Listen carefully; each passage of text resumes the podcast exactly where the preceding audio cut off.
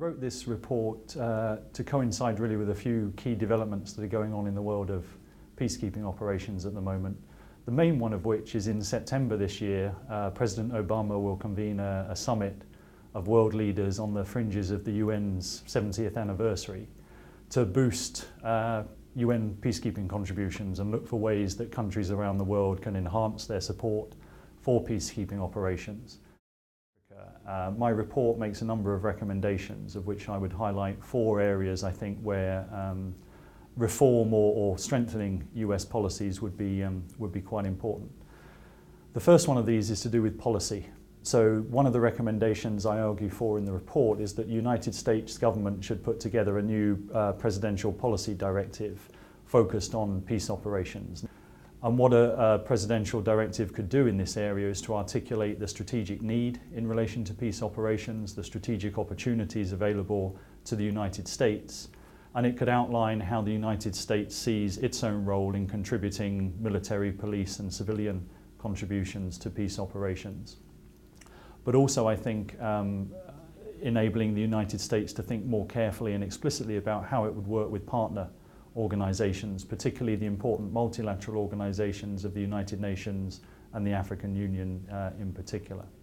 It would also finally allow the Pentagon to develop um, more specific military guidance about the key military tasks that might be involved in, in peace operations. Secondly, I think uh, I make a set of um, recommendations about the types of partnerships that the United States uh, should um, should engage with on this issue. So currently, the United States and its training and equip programs tend to work with a sort of broad but shallow approach to African peacekeeping partners.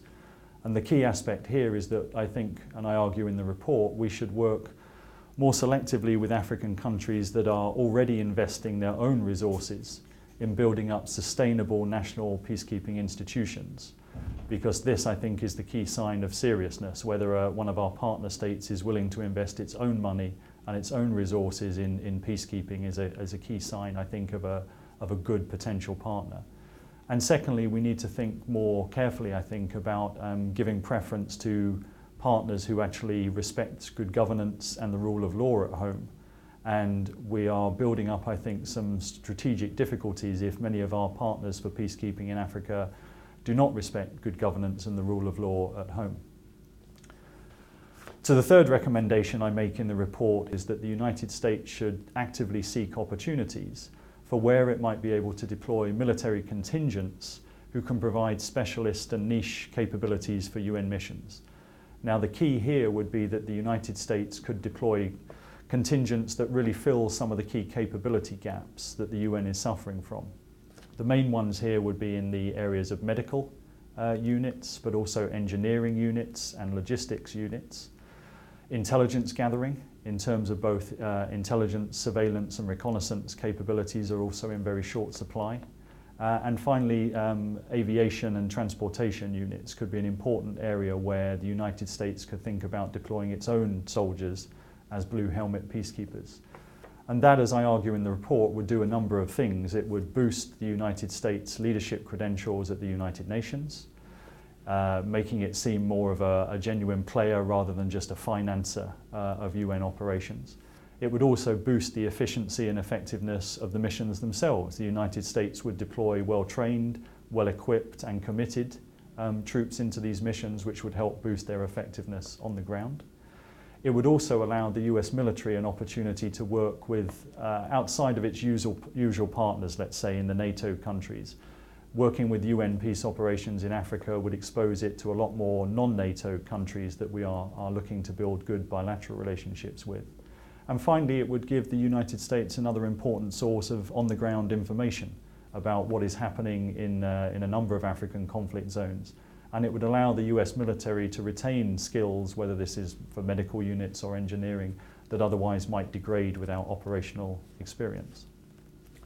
And then the final uh, set of recommendations I make uh, revolve around the issue of financing uh, and who pays for peacekeeping in Africa. Now, as I mentioned before, the United States is currently the largest financial supporter um, of peace operations on the continent. But there's two areas where I think reform would be necessary. First of all, there is no dedicated financial mechanism uh, that the United States government have to support the African Union directly. So I, I, recommend for the establishment of a new financial mechanism where the United States could directly support the African Union at a multilateral level. And I suggest that that, that mechanism would come ideally with a matching contribution so that when the United States pays in a certain amount of money, the African Union and its member states would also have to provide some level of matching funding. And it would have to come with some oversight mechanism to ensure that the funds that are distributed from the US government to the African Union are done so according to the appropriate legal and, and other standards. And then the second aspect of financial reform concerns US payments of its dues um, to the United Nations. And I recommend that the US should pay its uh, UN dues in full and on time.